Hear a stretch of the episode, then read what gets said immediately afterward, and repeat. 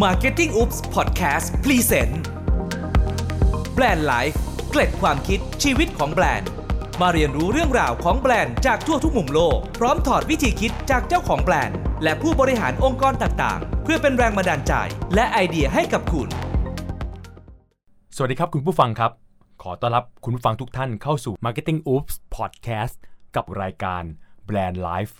รายการที่จะมาบอกเล่าเรื่องราวชีวิต แล้วก็การเดินทางของการสร้างแบรนด์ต่างๆ ที่น่าสนใจจากทั่วทุกมุมโลกนะครับ โดยผมก้าอารินทร์นะครับ ก็จะมาเล่าผ่านทางพอดแคสต์ให้ท่านได้รับฟังกันนะครับ เรื่องราวในวันนี้มีชื่อตอนว่า ประสบการณ์ความว้าวครับ ในยุคที่เศรษฐกิจอย่างปัจจุบันนะครับที่เศรษฐกิจมันดำเนินไปอย่างฝืดๆนะฮะสินค้าทุกแบรนด์ก็ระมัดระวังครับ ต่างก็ใช้งบโฆษณาเนี่ยน้อยๆนะฮะใครมีงบอะไรก็ตอนนี้ก็ต้องใช้อย่างระมัดระวังนะฮะ ในยุคที่เงินตึงๆ แบบนี้ มันจะมีวิธีการแบบไหนครับ ที่เราจะสร้างความประทับใจให้กับลูกค้าของเราได้ทำให้ลูกค้าของเรารู้จักแบรนด์ เกิดความทรงจำที่ดีกับแบรนด์ของเรา โดยที่เราใช้งบแบบไม่ต้องสิ้นเปลือง วันนี้ผมมีแนวคิดจากบุคคลคนหนึ่งครับ ผมได้มีโอกาสพูดคุยกับคุณนพดลสุเนตานะครับ เจ้าของโฮสเทลสุเนตาที่ถนนข้าวสาร แล้วก็ที่อำเภอเชียงคานจังหวัดเลย คุณนพดลเขามีไอเดียในการสร้างแบรนด์ โดยการใช้ประสบการณ์ความว้าวครับ คุณนพดลเล่าให้ผมฟังครับว่าโฮสเทลเนี่ยเป็นที่พักสำหรับกลุ่มนักเดินทาง แบบที่เป็น backpack ก็คือแบกเป้มา มาหาห้องพักก็ไม่เอาอะไรมากนะครับ ขอห้องพักที่สะอาด ปลอดภัย คุ้มค่าสุเนตาโฮสเทลเนี่ยเขาจะมีบริการห้องพักราคาประหยัดสนนราคาของห้องพักของเขาเนี่ยก็อยู่ ราวๆเตียงละ 400-500 บาทต่อคืนนะฮะ 4-500 นี้ มีอาหารเช้าบริการฟรี มีอินเทอร์เน็ตฟรี มีผ้าเช็ดตัวฟรี แถมมีบริการชากาแฟ ให้ทานฟรีตลอด 24 ชั่วโมง ไอประสบการณ์ความฟรีทั้งหมดที่คุณนพดลออกแบบขึ้นมาเนี่ย แน่นอนเลยเขาต้องการให้ลูกค้าเกิดความประทับใจครับ ลูกค้าจะประทับใจจากอะไร ต้องยอมรับว่าลูกค้าพวกนี้เป็นลูกค้ากระเป๋าบางครับ วิธีการทำให้เขาประทับใจเขาก็จะประทับใจด้วยหลักการง่าย ๆ ก็คือเขารู้สึกว่าเงินที่เขาจ่ายไปอะคุ้มค่าจริง ๆ จ่าย 400 ได้อาหารเช้า ได้ห้องพัก ได้ชากาแฟฟรี แถมมีผ้าเช็ดตัวให้ด้วย ห้องพักก็สะอาดปลอดภัยพอเกิดความคุ้มค่าปุ๊บ ลูกค้าก็ประทับใจ ประทับใจปุ๊บก็บอกต่อ บอกต่อก็บอกแนะนำเพื่อนๆ บอกไปในรีวิวต่างๆ เช็คอิน เมื่อลูกค้าบอกเรื่องราวของ ห้องพักนี้ไปว่ามันดีงามขนาดไหน ก็เท่ากับว่านี่คือการประชาสัมพันธ์ในตัวครับ คุณนพดลก็ย้ำตรงนี้ครับว่าคำแนะนำจากคนจริง ๆ ก็คือจากเพื่อนไปสู่เพื่อนเนี่ยการโฆษณาด้วยปากต่อปากเนี่ยมันเป็นคำโฆษณาที่ทรงพลังที่สุด ซึ่งเวลาเราคำนวณออกมาเป็นค่าใช้จ่ายแล้วเนี่ยไม่ว่าจะเป็นต้นทุนของการให้อาหารเช้าฟรี ให้ผ้าเช็ดตัวฟรี หรือการให้ชากาแฟฟรีตลอดทั้งวันกินไม่อั้นเนี่ยเมื่อมาคำนวณเป็นตัวเงินจริง ๆ แล้วเนี่ย มันถูกกว่าการนำเงินนั้นไปซื้อสื่อโฆษณาต่างๆ ไม่ว่าจะเป็นสื่อออนไลน์ หรือสื่อชนิดต่างๆ เนี่ยถูกกว่าหมดเลย คุณนพดลบอกว่าต่อให้กินกาแฟทั้งวันเนี่ยก็ยังถูกกว่าการนำเงินไปโฆษณา และแน่นอนครับว่า บริการต่างๆ มันสร้างความประทับใจด้วยการเป็นประสบการณ์ตรง ซึ่งเรารู้กันเลยครับว่า การสร้างแบรนด์ด้วยการให้ประสบการณ์เนี่ยมันติดทนแล้วก็ยาวนานกว่าการ สร้างแบรนด์ด้วยการโฆษณา ซึ่งคุณนพดลเนี่ยเขาขยายความเรื่องนี้ด้วยการสัมภาษณ์ไว้นะฮะว่า เมื่อลูกค้าเริ่มต้นเข้ามาที่สุเนตาเนี่ยในตอนแรกเนี่ยเขาเป็นลูกค้าครับ แต่หลังจากที่เขามาเข้าพักมาใช้บริการ พอเขาได้ประสบการณ์ที่ดีเขาก็จะกลายเป็นเพื่อนครับ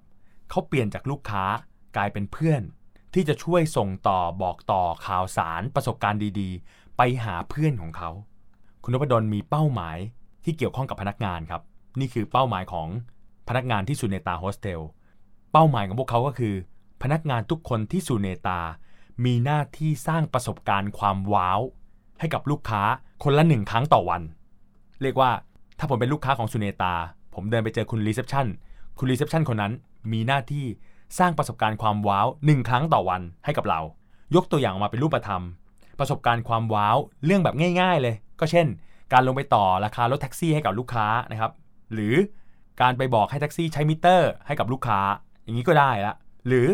การแนะนำลูกค้าให้ไปทานอาหารร้านอร่อยๆรอบๆโฮสเทลของเรา อย่างนี้ก็ได้ครับ หรือเป็นไกด์พาลูกค้า ไปเที่ยววัด ไปตักบาตรหรือไปเที่ยวในชุมชนรอบๆโฮสเทลทั้งหมดนี้เป็นเรื่องที่ทำแล้วลูกค้าว้าวหมดเลยนะครับซึ่งการสร้างประสบการณ์ความว้าวเนี่ยเป็นหลักสำคัญของการสร้างแบรนด์ของสุเนตาครับแล้วก็มันก็จะสร้างการบอกต่อไปแบบไม่รู้จบ กลยุทธ์นี้คล้ายๆ กับกลยุทธ์ของแบรนด์ใหญ่ครับ ถ้ายกตัวอย่างมาเราก็จะร้องอ๋อเลยครับ กลยุทธ์ของแบรนด์ที่ชื่อว่า AIS AIS ใช้การสร้างประสบการณ์กับลูกค้ามาสร้างความว้าวเช่นเดียวกันนะครับ อันนี้คุณสมชัยเลิศสุทธิวงศ์ CEO ของ AIS เนี่ยเคยเล่าให้ฟังว่า การทำงานด้านการตลาดของ AIS เนี่ยเขาจะเน้นการสร้างประสบการณ์ ความประทับใจให้กับลูกค้าเก่า เพราะฉะนั้นอย่าแปลกใจครับเวลาเราเดินเข้าไปที่สนามบินในห้างสรรพสินค้า เราจะเห็นโปรโมชั่นสำหรับลูกค้า AIS ที่เป็นดอกจันต่างๆ ที่เป็นส่วนลดกาแฟ ส่วนลดค่าอาหาร บริการพิเศษ แล้วก็ขนมพิเศษต่างๆ ที่ร้านแต่เตรียมไว้ให้กับลูกค้า AIS เพราะความเชื่อของ AIS ก็คือว่า ต้นทุนของการรักษาลูกค้าเก่านั้น มันใช้งบประมาณต่ำกว่าการหาลูกค้าใหม่ครับ การทำให้ลูกค้าเก่าประทับใจ แน่นอนคุณก็จะยิ่งได้ ได้เสียงตอบรับ ได้การบอกต่อ ได้ความประทับใจต่อเนื่องออกไป ลูกค้าเก่าก็จะเล่าเรื่องราวความประทับใจนั้น ให้กับลูกค้าใหม่ ๆ ต่อไป และแน่นอน AS ก็ทำได้ดีมากๆนะครับ จนเป็นมาตรฐานใหม่ที่โอเปอเรเตอร์โทรศัพท์มือถือรายอื่นๆเนี่ยต้องเดินหน้าตามกันมานะครับ เพราะฉะนั้นก็อย่าแปลกใจที่ในยุคปัจจุบันนี้ แต่ละลูกค้าของแต่ละโอเปอเรเตอร์ก็จะมีสิทธิพิเศษต่างๆ มากมาย ให้เราได้ใช้กัน อีกตัวอย่างของการสร้างประสบการณ์ความว้าวนะครับ มีเรื่องอีกเรื่องราวหนึ่งที่น่าสนใจ อันนี้เป็นเรื่องราวของเว็บไซต์ขายรองเท้าที่ชื่อว่า zappost.com นะครับ ที่ตอนนี้เขามียอดขายกว่าพันล้าน US ดอลลาร์นะครับ Zappost มี CEO ชื่อว่าโทนี่เชครับโทนี่เชเขาได้ให้นโยบายไว้ว่า พนักงานของ Zappost ทุกคนเนี่ยมีเป้าหมายที่ต้องสร้างประสบการณ์ความว้าวให้กับลูกค้าที่มาใช้บริการ โดยโทนี่เชเนี่ยออกแบบกระบวนการต่างๆ ใน Zappost เนี่ย ให้มันเกิดความว้าวโดยอัตโนมัตินะครับ อาทิเช่น การจัดส่งสินค้าให้ถึงบ้านลูกค้า อย่างรวดเร็วภายใน 1 วัน ไม่คิดค่าส่ง และถ้าลูกค้าไม่พอใจสินค้า ก็สามารถส่งคืนสินค้าได้ฟรี แถมยังรับคืนสินค้าภายใน 365 วัน ถ้าคุณไม่ชอบสินค้าที่คุณสั่งไป ส่งคืนฟรี รอได้ 1 ปีด้วย โทนี่เชเขาวางกลยุทธ์ไว้ว่าซับโพสเนี่ยไม่ได้ขายแค่รองเท้าครับ แต่ซับโพสขายประสบการณ์และความประทับใจในการให้บริการ ซึ่งแนวคิดแล้วก็ความเชื่อเนี้ยมันถูกส่งต่อไปไม่เว้นแม้แต่ call center ครับ เพราะการซื้อขายสินค้าออนไลน์นั้น call center เนี่ยสำคัญมากครับ การให้บริการทางโทรศัพท์เนี่ยถือว่าเป็นจุดสำคัญในการสร้างความประทับใจในการสร้างแบรนด์ได้ และแน่นอนโทนี่เชก็พบว่ามันสามารถสร้างประสบการณ์ความว้าวได้ด้วย ตัวอย่างหนึ่งที่เห็นยังเป็นรูปธรรม มันเกิดขึ้นกลางดึกวันหนึ่งครับ วันนั้นโทนี่แล้วก็เพื่อนๆเขาเนี่ยอยู่ในปาร์ตี้แห่งหนึ่ง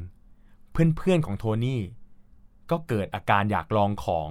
โทนี่ชอบบอกนักว่าซับโพสเนี่ยมันไม่ได้ขายแค่รองเท้านะ แต่ขายประสบการณ์และความประทับใจในการให้บริการ เพื่อนๆของโทนี่ก็เลยลองขอทดสอบความสามารถของทีมงานของโทนี่ด้วยการโทรศัพท์ไปที่ call center ของ s a p p o s t พร้อมๆ กับแกล้งตั้งคำถาม เรื่องของการสั่งซื้อพิซซ่า กับเจ้าหน้าที่ call center ของเว็บไซต์ขายรองเท้า s a p p o s t วินาทีนั้นเพื่อนของโทนี่ไม่ทำแค่ ถามเรื่องพิซซ่านะครับ เขายังเปิดลำโพงให้ทุกๆ คนในห้องเนี่ยได้ยินว่า call center จะแก้ปัญหานี้อย่างไร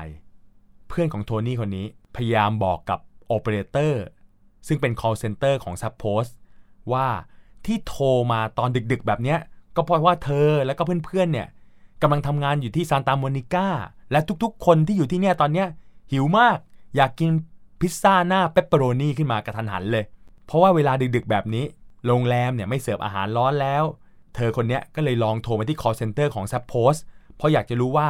s u p p o s t ซึ่งวงเล็บนะครับว่าเขาขายรองเท้านะ จะสามารถช่วยอะไรเธอได้บ้าง ต้องขอบอกว่าวิธีการแบบนี้มันเกลียนมากนะครับ เพราะว่ามันคือการลองของแล้วก็เปิดสปีกเกอร์โฟนให้ทุกๆคนได้รับรู้ เรียกได้ว่า ถ้ามีการตอบอะไรไม่ดีมาเนี่ยโทนี่เชซึ่งอยู่ในงานวันนั้นด้วยเนี่ยหน้าแตกแน่นอน ซึ่งแน่นอนที่โอเปอเรเตอร์หรือ call center ของ s u p p o s t เขาจะงงครับ วินาทีแรกเขาต้องงงมากๆ ซึ่งก็แน่ครับ เราขายรองเท้าอยู่เป็นใครโทรมาขอซื้อพิซซ่า หรือมาถามคำถามเกี่ยวกับเรื่องพิซซ่าเนี่ยเราจะตอบยังไง แต่ไม่เชื่อก็ต้องเชื่อครับว่า พนักงาน call center ของ s u p p o s t นั้นน่ะเขาสามารถสร้างความประทับใจสุดๆนะครับ ส่งมอบประสบการณ์ความว้าวตามปรัชญาของซับโพสให้กับเพื่อนของโทนี่เชคนนั้นได้ ด้วยการให้คำตอบแบบนี้ครับ call center ตอบมาว่า ขอโทษนะคะ ที่เว็บไซต์นี้ไม่ได้ขายพิซซ่าค่ะ แต่ขออนุญาตขอเวลา 2 นาทีกับลูกค้านะครับ เพื่อทำการค้นข้อมูล โดยการบอกรายชื่อร้านพิซซ่าในซานตาโมนิกาที่อยู่ใกล้ๆ กับโรงแรมที่สุด 5 ล้าน ซึ่งยังเปิดให้บริการอยู่ในเวลาตอนนั้นเลยครับ นอกจากบอกชื่อร้าน ยังเช็คให้ด้วยว่าเป็นร้านที่ยังเปิดบริการอยู่ และบอกเบอร์โทรศัพท์ แล้วก็สามารถส่งพิซซ่าให้กับลูกค้าได้ เห็นไหมครับว่า ขนาด call center ของเว็บไซต์ขายรองเท้า ยังสามารถสร้างประสบการณ์ความว้าว ให้กับบุคคลที่ตั้งใจกวนโอ้ยคนนั้นได้ สาวที่เปิด speakerphone จะต้องจำแบรนด์ที่ชื่อว่า Zappos ไปอีกนานเท่านานเลยครับ